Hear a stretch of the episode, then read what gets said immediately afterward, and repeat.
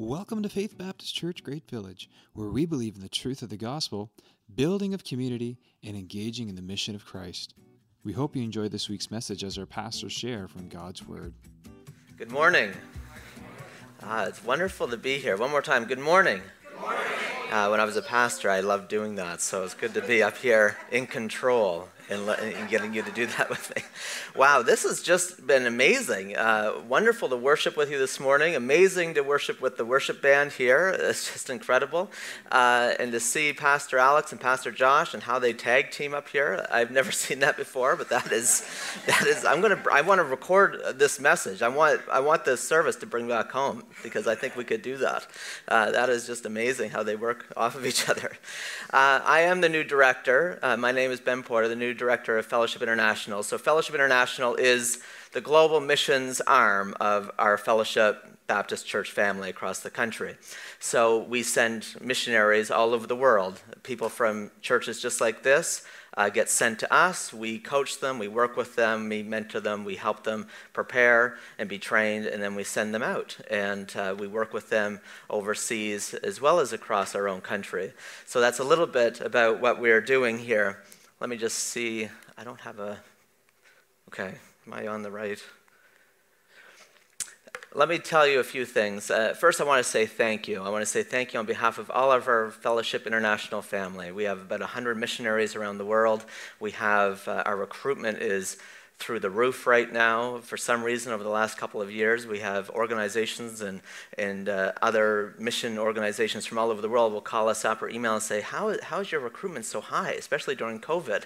And uh, I love to be able to say that I have some magical formula, some amazing PowerPoint that I can show them, but really it's you. It's our churches across the country. It's you sitting here. It's the thousands of those uh, in fellowship churches just like this that are saying that are rubbing shoulders with future missionaries that are rubbing shoulders with people that are might be in your small groups or in youth group or in college and career they might be thinking wow i think god has given me a heart for the lost for the unreached to to travel overseas and to learn a language and to use my skills and talent and education my calling for him in a new way.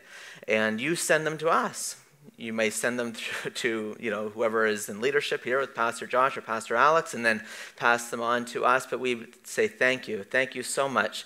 The task is so big uh, for reaching unreached people groups. Literally you know i mean it's billions of people that need to know jesus. But hundreds and hundreds of millions in countries that do not know, do not know the name Jesus, do not know the idea of the freedom that we just sang about this morning uh, through the life and death and resurrection of Jesus Christ. And they need to know. They need to know. We need to be obedient to that. We need to send people. We need to go and be intentional in that. So thank you so much for being a part of our work, our ministry, and what we're doing out of our Guelph office uh, internationally from there to the rest of the world. So thank you for sending us your people. Also, I want to say just on that, we, we have, in addition to our churches across the country, we do have uh, a bit of a strategic recruitment strategy. And part of that is in the old way of, at least in my mindset, the old way of doing recruitment for missions is when you go to a Christian event, there's a booth right in the hallway. We've all seen that. And you uh, are bagged by somebody at the booth to come over and have a Werther's original, right? And, and, uh, and try to see, look on the map, you know, and I got eight seconds with you. You should go to this country, you know, and then, you know, it's hit or miss after that. But what we've been doing is we incorporated, uh, acquired a, a fellowship, a, a ministry that came out of one of our fellowship churches and it's been kind of spawning and, and, multiplying across Ontario and out into the West Coast, and be great to get out on the East Coast. And that ministry is called uh, Athletics and Epic Camps.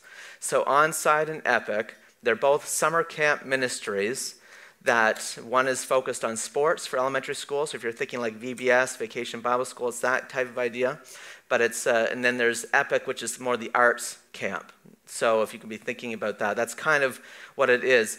And what this program does is it doesn't just provide a camp where kids from the community can come or, or kids from your church can come, but it actually offers training that that uh, you train the volunteers, local families like you all, to when the camp is done, that you're following up into the community very intentionally with kind of a strategic plan, an ABCD, of how to build bridges and get to know the unreached people in your own community, the non believing families in your own community to share about Jesus. So it's not all set on, oh, come to camp and hopefully the kid gets saved by Friday and good luck. It really is kind of a year long uh, expression.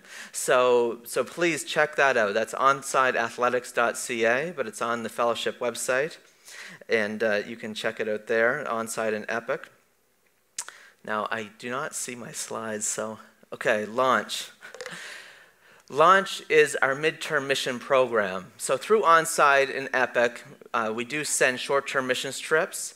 And as you know, sometimes when uh, people, young people get back from a short-term mission trip, they start getting hungry for what would it look like to be part of global missions. And instead of jumping right into a 40-year commitment or a 30-year commitment on long-term missions, we have a program called Launch where it's simply uh, taking that person, coaching them, mentoring them, walking them through, and giving them an opportunity to go for six months up to two years under the guidance of one of our missionaries on the field and in connection with mentors from their own church family, where they can have a chance not just to see what global missions would be like, but to really seek God in those months, those years, to see what is next for their life. So it really is more about that than it is about, oh, can you be a missionary long term? There is that pathway, but it's, it's more so about them getting away from everything and serving God and being in a foreign place and being alone with God and having those moments where you can say, God, what is next for me? Should I do a master's? Should I uh, go to the mission field? Should I become an, a pastor? What, what do you have for me in my life? You know, should I be a part of a church or should I go here or there? So it's amazing that the young people, the college and career age uh, students that come back, they come back uh, with that. They come back saying, you know what? I may, may the, the global mission opportunity may be there, but God is speaking to me about this. He spoke to me about this. So it, it's really a powerful program. So, again, if there's anybody uh, in the next number of years that you're sensing that God may be speaking to them about global missions, this is a great introductory into that world. So that's our launch program. Okay, so let me see here. What is Europe and Africa? All right, so I just got back. In March, Richard Fleming, who's the old white man here in the photo, uh, one of our former Fellowship International directors, uh, Richard and I went to uh, Ethiopia, Congo, and Kenya. And we did that across about 15 days. And it was just a wild, fast trip. But during that time, we were catching up on projects and partners and organizations that we're looking to do uh, deeper ministry with, and our missionaries in the different fields. But in Ethiopia, this is a picture here of a young man named Jakob, and Jakob is the like the college director for the one of the bigger denominations in Ethiopia. And I said, Jakob, like how many how many students are under your in your hierarchy, in your leadership, that are under uh, your supervision, your leadership? He said, well, you know, we have, you know, 10,000 here or 5,000 there. And I said, well, how many schools? And I just, I tried, like he was super humble. And I was like, what is the, like, what is the number? It was over 200,000 uh, students that are just under Jacob in Ethiopia. And then we went down the street to another organization called the Horn of Africa Ministries, where they're implementing disciple making movement principles, which our missionaries implement, and we were learning from them. And uh, and that leads to kind of the multiplication of church planting. And I said, okay, so what are the numbers? What are the results of you actually doing this and, and implementing this ministry, this strategy? And they said, well, over the last 15 to 20 years, we've seen over 2 million people be baptized, come to know Christ, and over 22,000 churches planted. And like, yes, we can clap about this, you know, like it's. Uh, it's, it's astonishing. And then we were able to build partnerships with them to say, well, how can we have our missionaries trained? How can you be part of our world? And how can we be part of your world in advancing the kingdom? And if you can just think creatively here for a second. You're thinking Ethiopia, okay, that's a, that's a reach nation where there's millions and millions of Christians, and it seems to be growing, growing, growing, and a lot of passion.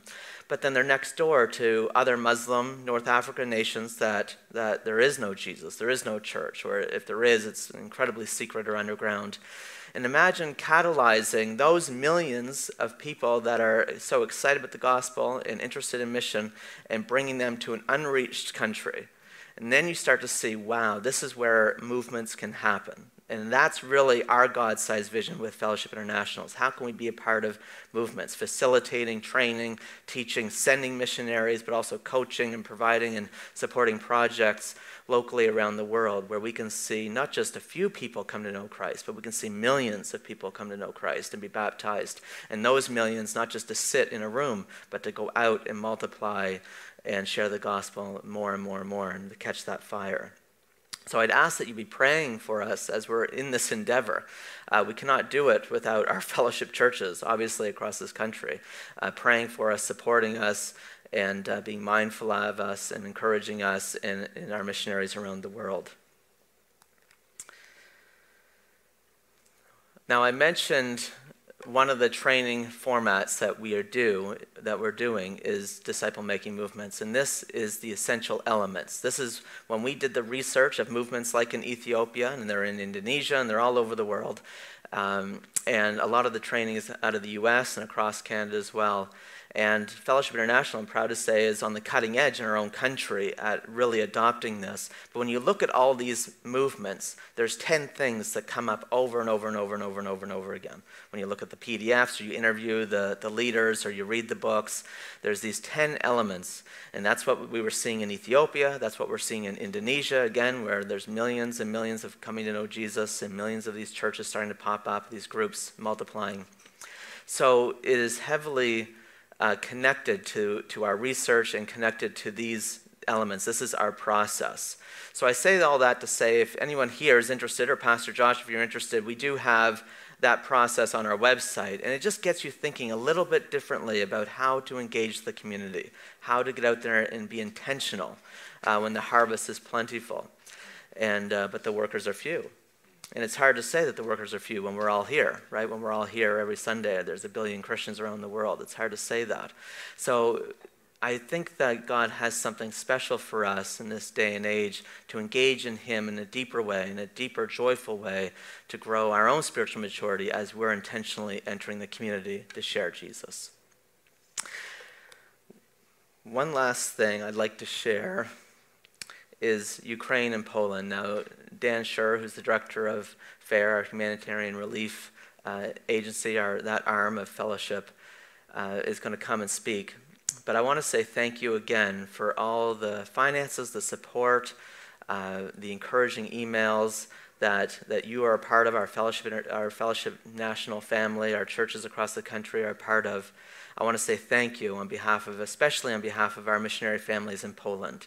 Uh, we know that uh, there was millions and millions, and it's still happening every day, of Ukraine refugees fleeing for their lives with their kids, uh, walking by you know places where they used to hang out or used to smile and laugh, and they're on fire now or they're blown up, and the trauma and, and fathers being torn away from daughters and and all of that that's happening. And they're running, but they're running into Jesus' arms in Poland, where we have the Jutras and we have the Taylors there, two families, two of our missionary families, right there on the front line, uh, making sure that they are fed, they're clothed, that they have water, uh, that they are loved and prayed for and uh, listened to. But it is heartbreaking. It is heartbreaking and it's so traumatic. So I, I just ask that you continue to be praying for our missionaries and those refugees on those front lines in Poland, as well as the whole surrounding area around the whole crisis. But it is hard, not just for the people fleeing, but also the people receiving. It is just, uh, as you can imagine, any kind of trauma event like that, it takes a toll on your heart and your mind. So please continue to lift up Fellowship International and our missionaries there in Poland as they're the hands and feet of Christ right there on the front lines. And again, thank you so much for, for everything that you're doing here in your community And on behalf of all of our global, our global family, Fellowship International Missionaries, in our national office, thank you so much for all that you do and praying for us, supporting us, and being a part of our family. I'll pass it over to Dan Schur. Thank you very much.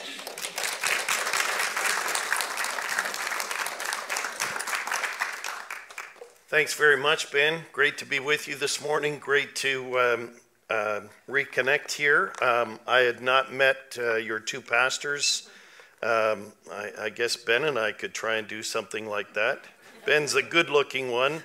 He's the huggy bear. I'm the grumpy bear. So, um, got to deal with me that way this morning. Um, let me uh, advance some things here.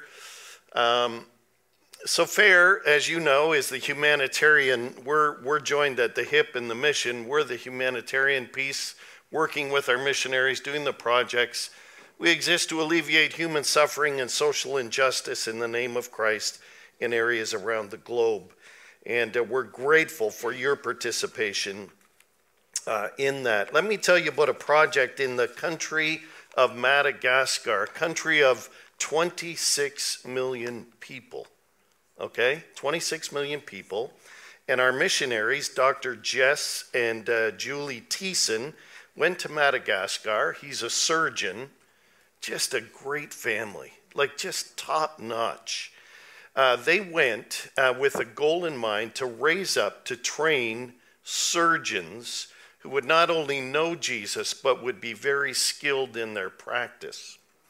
So, coming from various parts of the country, they would then be trained to go to their areas of the country to share Christ and to heal people. So, um, uh, this this project went so well. We wanted to raise 145,000. God's people raised 257,000, which means more residents can be trained more chance for the gospel to go forward. So we say, thank you, praise the Lord uh, so much for that. Um, let me just comment as Ben was talking about the Ukraine crisis. Uh, our missionaries are doing heroes' work there. Driving to the border, Zamość region, filling vans filling cars, driving people to a safe haven, driving them to a network of churches that are being set up just like this one into a shelter, beds, tables for food, water, diapers, you name it, they're doing it. And uh, God's people, again, have been so generous. Can you get this? $1.3 million has been raised in a matter of a couple of months. Yeah, that's like we've never done that before. God's been so good. Celebrate that, folks. We are doing something crazy. For the summer months, we're continuing this campaign and we're asking God's people, can you give a little bit more? We're trying to raise $750,000 because the money is all going now directly uh, to the need there. Uh, every day, Ben Taylor um, is uh, driving two shipments, two van loads of food just across the border into Ukraine uh, to get supplies to the network of churches that they're working with. So we're burning through money. We need, uh, we need the resources, but the gospel is being shared, and uh, we're grateful for that. Uh, situation for sure. Let me keep going here. We will not make it around the world. We're grateful for the child sponsorship program that you folks know so much about. We have a new site uh, coming on stream in the Dominican Republic, migrant families. Uh, that uh, from uh, Haiti, the Haitian children are being cared for in an organization called Joy Foundation. Great name. And uh, so uh, we're, we're very excited about the child sponsorship program. Now, want to tell you and take some time to uh, talk about uh, Casa Hogar because I know you have invested there. Thank you for doing that. Thank you for making a difference in the lives of these uh, children and young people. I actually met with Curtis, uh, with Alex, and with uh, what's his name? Big Mama? Big Mama. There you go. uh, yesterday uh, to talk about the ministry there. As you know, Melody Francis, who's been here, um, and her team care for some 31 children and, and teens.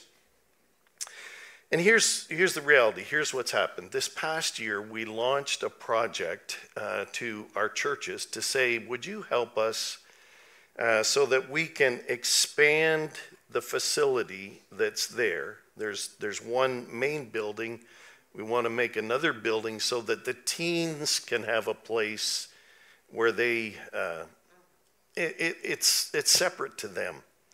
Uh, they do all of their stuff together with the little ones, and, and so you can understand some of the dynamic. The reality is that when the Ukraine crisis hit, people gave, gave sacrificially. But this project has sort of stalled. So we are at about $75,000, which is about halfway, and we're needing to get that money raised uh, to help um, uh, just with the expansion that we want to see happen there. Let me tell you about uh, Rick and Ina Ward. You know them as great, great couple that are serving there in the home. Ina led a discovery Bible study in Spanish with some of the older girls during the winter months. Three new children have moved into Casa Hogar, and uh, one has moved out to uh, live with his grandparents. So that's a good thing. We celebrate that. The Spanish school kids are now at school every day, which is wow. Isn't that great? Isn't it great that kids can be in school again and not be uh, just behind computers? Wow. And the bilingual school kids are just completing another uh, semester online. So that's a little bit uh, about uh, the ministry of FAIR. Thank you. Um, just continue to support your church with Casa Hogar. We will support you, your efforts as you uh, as you go there, as you do projects, all of that. It's the greatest thing in the world. In the moments that we have, not much, uh, I want to talk to you about humanitarian gospel work. When I was uh, saved, uh, it wasn't really until my, my teen years, 16 years of age, the Lord really got a hold of my life. And I wanted my life to count for Him. It was as though the Spirit of God was saying to me, I've given you so much. What are you giving to me? I was pretty focused on myself. Had a job, had a car, just thought I had you know, I, I was raised in a smaller place than Great Village. There was one church, there was a general store. Well, there's maybe a community hall. So believe me, if, if you had a job and you had a car, man, you just thought you had the world by the tail. I was playing baseball. It was great. Love baseball. But uh, something happened. I got hit in the eye with a baseball and it collapsed my eyeball. And so during two weeks in hospital with band, bandages over both eyes, um, the Lord just really grabbed hold of me. And so I said, okay, I'll go to Bible school for one year. ended up being two years, ended up being three years, ended up being four years. And long story short, I've pastored for 30 some years. And now I'm involved in the work of, uh, of FAIR. But uh, often uh, it's this verse in Micah 6 8 that, uh, that, that we realize well, we really know what to do. Uh, he's shown you, oh man, what is right. And what does the Lord require of you but to do justice, to love kindness, and to walk humbly with your God? Um, I, I, want you, uh, when you have time today, to open John chapter 12 and read verses 1 to 8. John 12, 1 to 8. It's a great passage. It's the whole thing where Mary anoints Jesus' feet with expensive perfume, and uh, Judas is there, and he objects to this.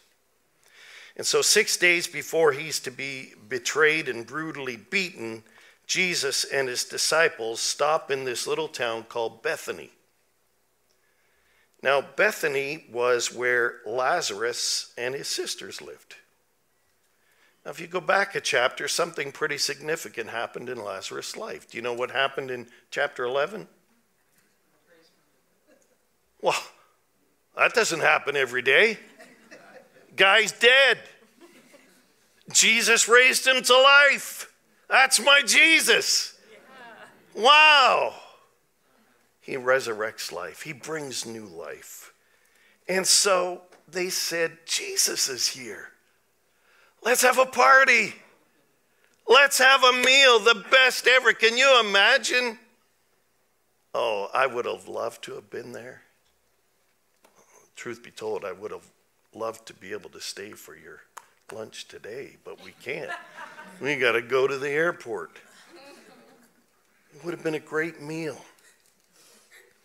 And during this meal, Mary takes this pound of expensive ointment made from pure nard and she anoints Jesus' feet. She pours this most valuable earthly possession to honor Jesus in a beautiful act of worship. She acted in worship by doing this. Now, Judas has a serious problem with this. And uh, you, you can just tell there's tension in the room. He's annoyed.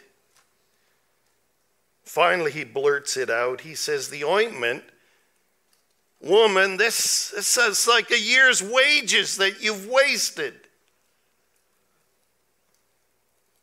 Well, he's right on one level. You could do a lot of good with that kind of money. But what bothers me here is it's not Judas being practical, it's what comes next. He says, not because he cared about the poor, but because he was a thief. And having charge of the money bag, he used to help himself to what was put into it. So Judas was sort of putting on this mask of being holy, yet his motives were terrible. He was so sinful. He didn't love the poor, he loved the money. He used this piety thing to line his own pockets and his own agenda. So there's a, a reminder here for us that not everyone who appears to have faith really possesses it. And I don't know if you're here this morning and you are here because your parents believe, but you've got to own it. It's got to be yours. I mean, would you think of going into your parents' bathroom and using their toothbrush? Don't think so. You've got your own. You've got to own your faith. It's got to be real to you that Jesus found you, Jesus saved you, and you're going to live for Him.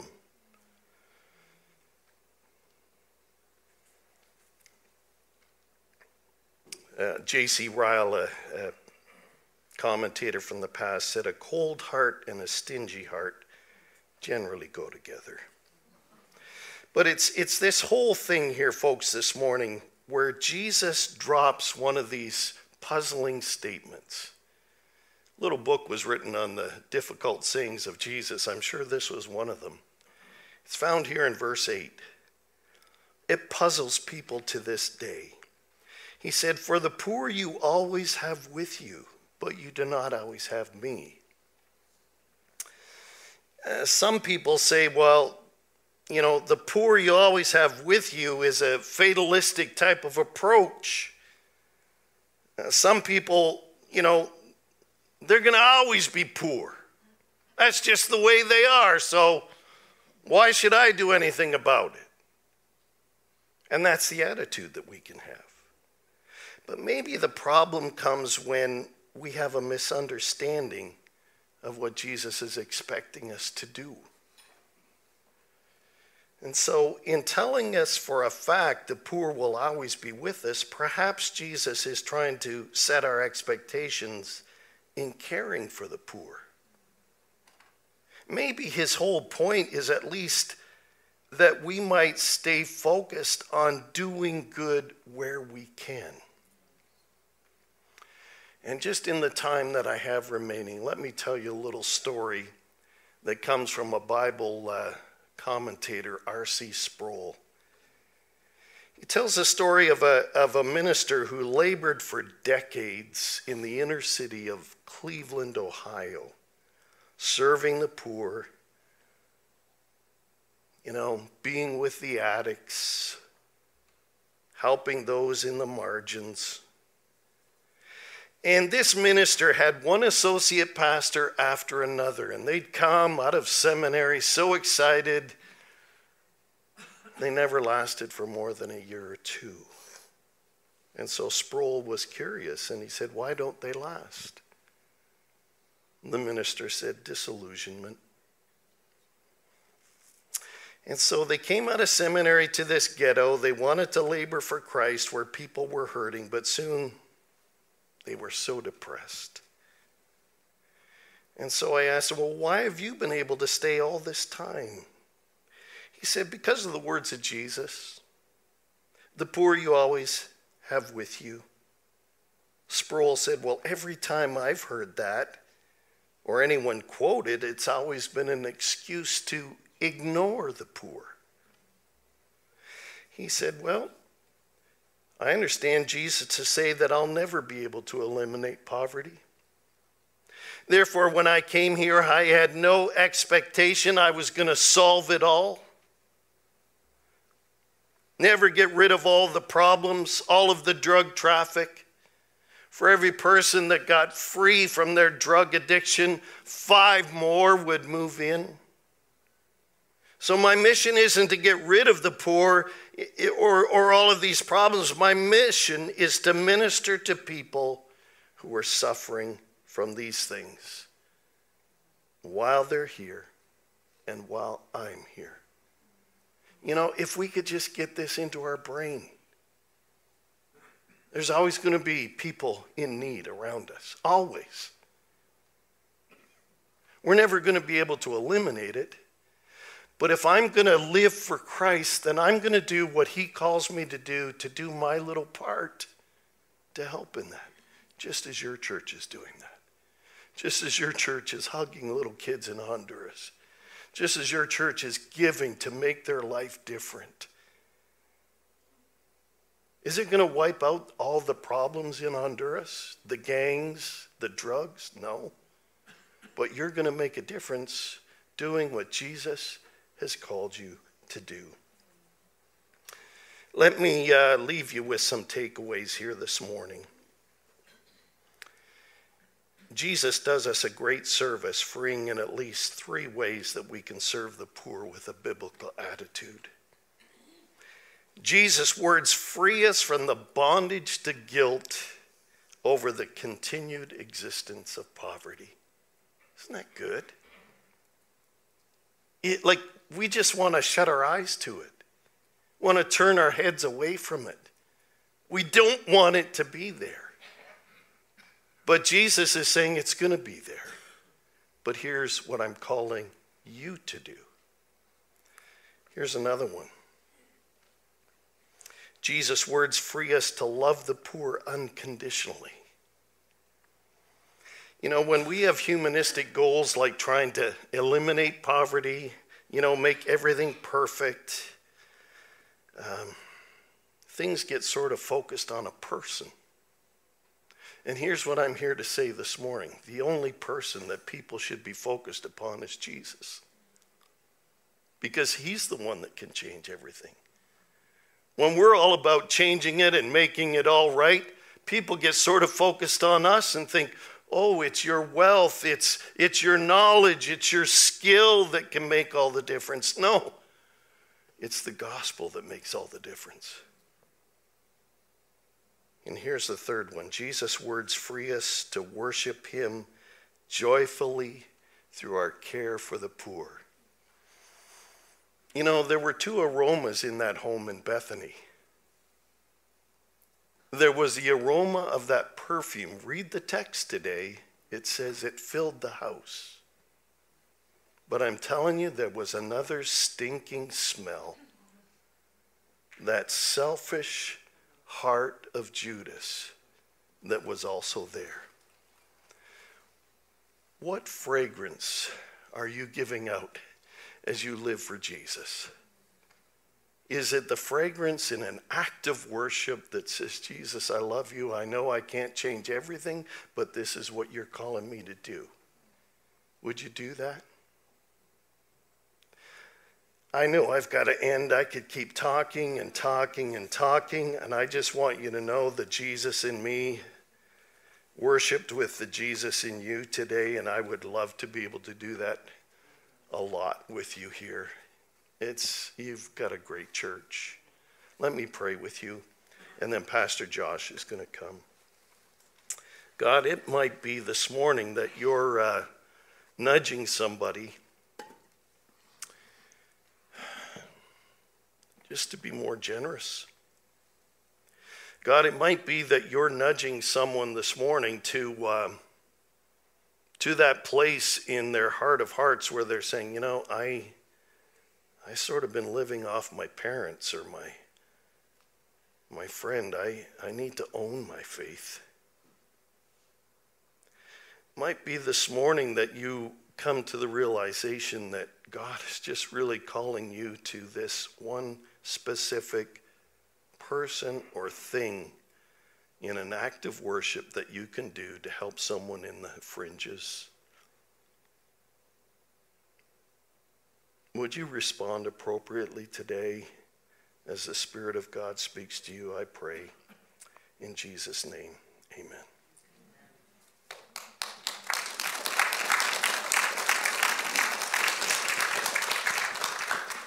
Uh, you probably don't know this, but um, first of all, don't we appreciate their passion, their excitement, and enthusiasm for missions? So awesome.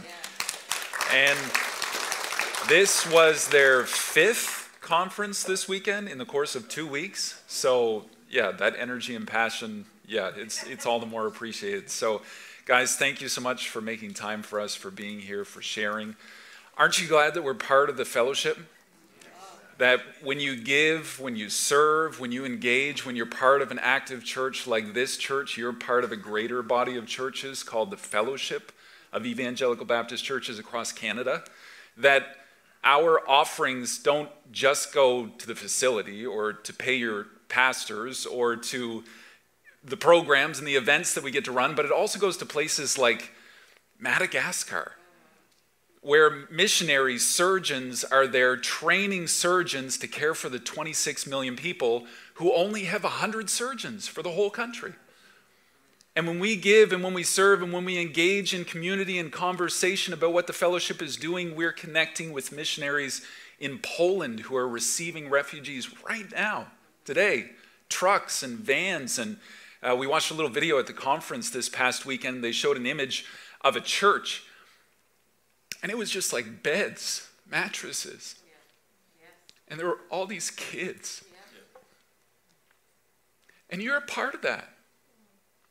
Casa Hogar. The flooding in Abbotsford. To be able to say that we have fellowship pastors on the ground whose churches are helping out all these victims of flooding who no longer have a home to go back to, and all the rebuilding that's going to have to happen in that area in BC. And we get to be a part of that. I don't know about you, but so many times I watch the news and I look at what's happening in the community and, oh, like, what can we really do about that? But when we give and when we support and when we're part of these appeals that we've talked about today, we get to be the hands and feet of Jesus in such a practical, beautiful way. I, I don't know about you, church family, but I just sense that God is calling us to a, a revival of missions.